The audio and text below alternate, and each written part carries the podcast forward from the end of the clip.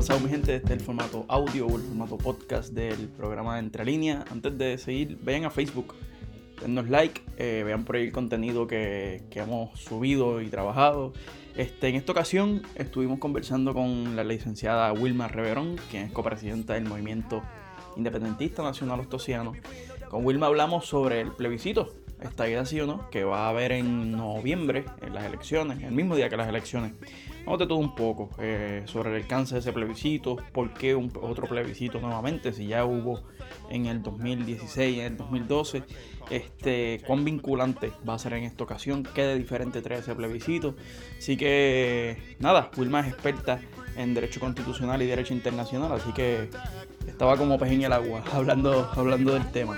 Nada, eh, escuchen el audio, vayan a Facebook, vean el episodio, vayan a YouTube también, suscríbanse al canal. Así que nada más, que se lo disfruten. Chévere.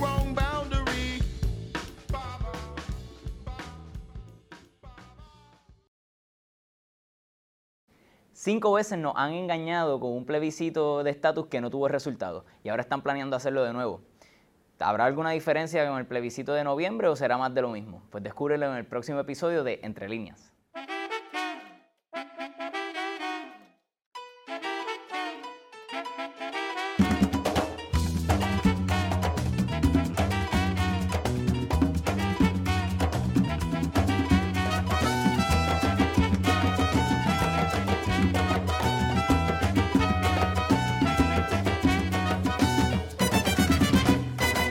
Saludos a toda la gente que nos está viendo nuevamente en su canal de YouTube Entre Líneas y especialmente saludos a aquellos que nos escuchan desde el podcast en Spotify. Eh, si es la primera vez que nos estás viendo, que no se te olvide darle clic a este botoncito que está abajo de suscribirte para que así te enteres de todos los videos que subimos, de todas las notificaciones que salgan, para que te mantengas al tanto de todos los temas que están sucediendo y que se están discutiendo en Puerto Rico. Y dentro de esos temas vamos a hablar el día de hoy sobre el plebiscito que están eh, organizando, están tratando de hacer en las próximas elecciones. El plebiscito que no es más que una elección sobre un tema en específico, en este caso el tema sería escoger entre estadidad sí o no. Y para eso tenemos hoy a Wilma Reverón, copresidenta del Movimiento Independentista Nacional Ostosiano, también miembro del Junta de Mujeres y que nos va a estar acompañando para entender qué es esto, qué cosas diferentes podemos estar esperando. Wilma, muchísimas gracias por venir. Gracias a ustedes por la invitación. Pues ya un plebiscito, una, una votación por un tema, se ha hecho antes también sobre el estatus. De hecho, ya van cinco. Pero no han llegado a nada. Seguimos siendo colonia, seguimos esperando que el Congreso tome una decisión sobre los resultados. Pues nos queda preguntar, en este futuro plebiscito, ¿qué se puede esperar eh, distinto? Pues mira, este plebiscito no va a ser distinto en el sentido de que hasta ahora la legislación que aprobaron para ejecutarlo, pues no cumple con ninguno de los requisitos que harían del mismo uno vinculante, uno que tuviera validez bajo el derecho internacional. Este plebiscito, al igual que los cinco anteriores, pues adolece de los mismos efectos. Te puedo decir rápidamente cuáles son esos defectos porque los he resumido anteriormente. Eh, primero que nada, todos los plebiscitos se han realizado dentro del marco legal de la Constitución de Estados Unidos. ¿Qué quiere decir eso? Que, por ejemplo, eh, cuando se hicieron los plebiscitos de la Ley 600 eh, para validar el Estado Libre Asociado, todas esas consultas siempre ponen como caveat que tienen que cumplir con la constitución de Estados Unidos. O sea, que son plebiscitos, son consultas que se supone que son un, un ejercicio de autodeterminación eh, para descolonizar a Puerto Rico, pero que a la misma vez lo atan a que los resultados tienen que de alguna manera caer dentro del marco de la constitución de Estados Unidos. Pero sabemos que la constitución de Estados Unidos es el que controla, o sea que tendríamos que decidir, pero después dejarle a ellos nuevamente que tomen la decisión final. Correcto, porque entonces ellos eh, siempre se van a reservar, como ellos tienen nuestra soberanía, que es el otro problema, que no estamos haciendo el ejercicio de tomar una decisión sobre la descolonización de Puerto Rico desde un una posición de, pueblo como soberano, ¿verdad? Que es como se supone que se haga un proceso de descolonización. Primero que nada, el pueblo se proclama como soberano para tomar la decisión y entonces el pueblo ejerce su derecho a tomar la decisión, ya sea la independencia, una libre asociación o la integración con otro Estado. Pues tampoco eso, está sucediendo aquí.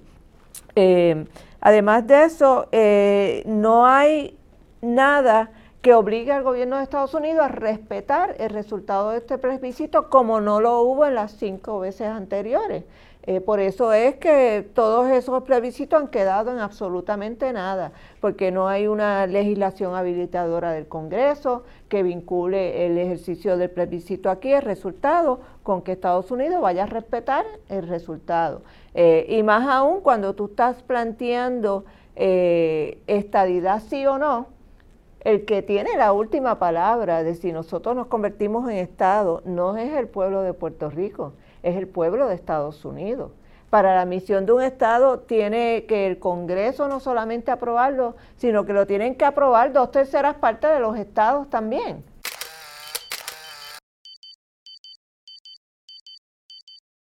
Eh, así que sin, una, sin un tipo de vínculo jurídico en el ejercicio con Estados Unidos, pues nuevamente se convierte en una mera consulta eh, sin ningún poder de, eficacia de, hacerlo cumplir. O sea que si gana la estadidad, como ha pasado antes, va a pasar entonces lo mismo. No nos van a hacer caso y vamos a seguir repitiendo colonia o se puede estar esperando algo distinto esta vez.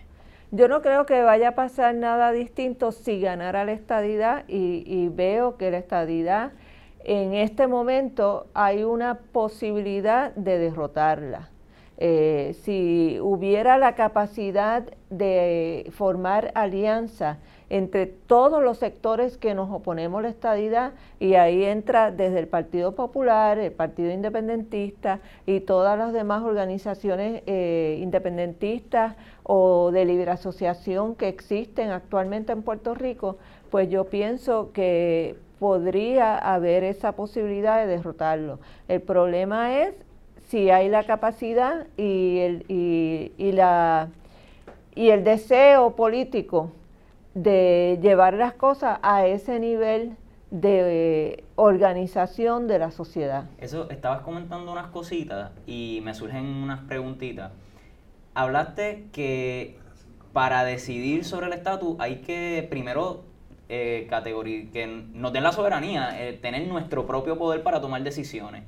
Y mucha gente dice, pues eso fue lo que pasó en el 52. Eh, ¿Fue eso una decisión soberana con el poder máximo de un pueblo? No lo fue, porque fíjate que en el 52 lo que sucedió fue que cuando se crean las Naciones Unidas en el 45, empiezan a ponerle presión a las llamadas potencias administradoras para que empiecen a tomar pasos hacia la descolonización de los territorios no autónomos. Nosotros estábamos en ese momento eh, clasificados como un territorio no autónomo de Estados Unidos. Entonces Estados Unidos en respuesta a esa presión de Naciones Unidas es que entonces deciden aprobar la ley 600.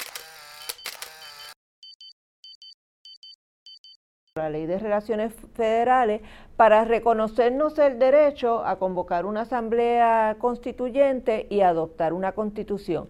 Pero esa constitución, ¿quién la aprobaba en última instancia? La aprobaba el Congreso de Estados Unidos. O sea que no había un poder máximo y ellos cambiaron, llegaron a cambiar unas peticiones. Ellos eh, eh, hicieron varias cosas.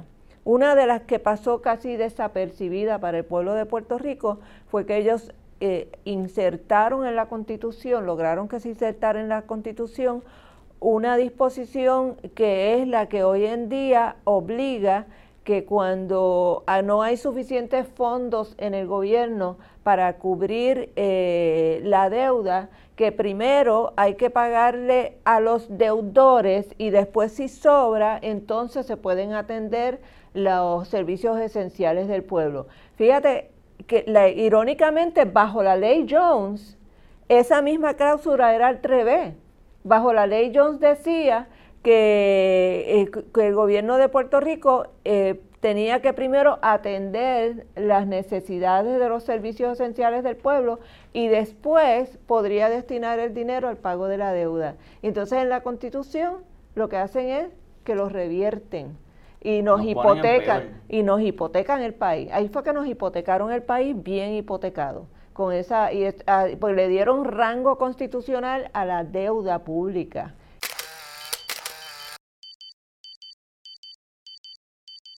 en ese momento, en el 52. Además de eso, pues entonces nosotros, eh, nuestros constituyentes habían incluido una sección, la sección 20 de la Constitución, que no es otra cosa que casi una copia eh, de la Declaración de Derechos Humanos de la ONU, en, lo que se llaman los, los derechos económicos y sociales. Derechos económicos y sociales que inclusive Roosevelt, dos semanas antes de morirse, el presidente Franklin Delano Roosevelt había convocado una conferencia de prensa y había dicho, yo no quiero salir, que, salga mi imagen porque ya estaba muy mal, muy deteriorado, menos esta parte quiero ser yo la que se la comunique al pueblo. Y él lo que le hace es un llamado al pueblo y al gobierno de Estados Unidos para que adopten una carta de derechos de, derechos económicos y sociales, que son los que están en la carta de derechos, en la Declaración Universal de Derechos Humanos. Y eso fue lo que trajeron nuestros constituyentes a la Constitución. Pero claro, pero eso se da dentro del marco de que de la época macartista, de la Guerra Fría, del anticomunismo este, furioso que existía en aquella época. Entonces, cuando eh, se empiezan a hablar en el Congreso de que nosotros tenemos en nuestra Constitución derechos sociales y económicos, empezaron a traer que no, que eso, porque quién es que insiste, qué país fue el que insistió que eso se incluyera en la Declaración Universal de Derechos Humanos la Unión Soviética.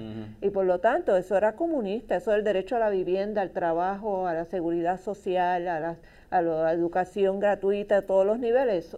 Eso, para, los, para el macartismo, eso era comunismo puro y no podía estar en la constitución de Puerto Rico. O sea que vimos que verdaderamente Puerto Rico no tuvo un poder eh, real de tomar una decisión de cómo hacer el, llamado ELA en ese momento y que evidentemente, como vemos hoy, seguimos siendo un territorio dependiente que no puede tomar decisiones con la Junta de Control Fiscal. Eh, vamos ahora a la otra pregunta que me surgió. Como parte de la Junta de Mujeres, habías estado recientemente en Washington, D.C. y había, asumo que puedes ver un poco sobre la, actitud que tienen allí en Estados Unidos ante la estadidad. ¿Qué nos puedes decir sobre esto? ¿Qué, qué ambiente se respira? ¿Qué actitud tienen los congresistas, las personas para darle la estadía a Puerto Rico en caso de que gane? Pues mira, cuando nosotros nos reuníamos, la primera pregunta que yo le hacía, ya fuera al staffer o, al congresista como tal, porque nos reunimos con algunos congresistas, es si ellos habían tenido la oportunidad de hablar con personas que apoyaran la soberanía y la independencia para Puerto Rico. Todos me contestaron que no, que nunca habían recibido una visita ni se habían comunicado con nadie que apoyara la independencia o la soberanía para Puerto Rico. Y entonces ahí empezábamos a explicarle eh, cómo es que en Puerto Rico ha habido una tendencia de disminución al apoyo a la estadidad, se lo demostrábamos, ¿verdad?, con los números, con lo que pasó, por ejemplo, en el plebiscito del, del 2012, donde la estadidad sacó cerca de 800 mil votos, y la diferencia en el 2017, donde la estadidad, con todo y que ellos van solos a la votación, eh, sacó un poco de más de 500 mil eh, votos. Y entonces le estuvimos explicando sobre esa tendencia que hay en la disminución del apoyo a la estadidad eh, y que ciertamente en Puerto Rico no es, es, un mito lo que los estadistas le venden al Congreso de que en Puerto Rico hay este apoyo super mayoritario a la estadidad. Aquí la estadidad nunca ha pasado al 46%, ni en su mejor momento, ni cuando sacó los 800 mil votos, porque ese fue el momento aquel donde eh, hubo dos, dos papeletas, ¿verdad? Una que era eh, si estabas de acuerdo o no conseguir bajo la cláusula territorial, que el 54% del pueblo votó que no. Y la segunda pregunta era entonces cogiendo entre estadidad, independencia, Estado libre asociado soberano. Eh, y entonces ahí fue que el Partido Popular, como no querían votar por el Estado Libre Asociado Soberano, le pidieron a sus, a sus miembros que votaran en blanco, entonces hubo 400 y pico mil papeletas en blanco. Eh, y entonces en esa pregunta, pues eh, aunque la estadidad aparece con un 61%, cuando tú haces la sumatoria de todas las alternativas, incluyendo las papeletas en blanco, es un 42, un 43%, y nunca la estadidad ha sacado más del 46% en Puerto Rico. Y ahora ha tenido una tendencia a seguir disminuyendo. Y se refleja entonces ese de, con más razón entonces, de no apoyar la estadidad si en caso de que ganara en, cuestión congresista. Sí, o sea, eh, también eh, los congresistas... Eh, el, el, el, PNP lo más efectivo que ellos han hecho es venderle a especialmente a ese sector demócrata, centrista, liberal, la idea de que el asunto del estatus de Puerto Rico es un asunto de derechos civiles de ciudadanos estadounidenses en un territorio estadounidense. Y precisamente esa narrativa es la que el Junta de Mujeres fue a derrotar y a provocar y a, y a hacer un contestataria con esa narrativa y plantearle a ellos, mira, esto no es un asunto de derechos civiles de ciudadanos estadounidenses, esto es un asunto de autodeterminación de un pueblo que tiene su derecho a la nacionalidad y que tiene una cultura propia, historia propia, etc.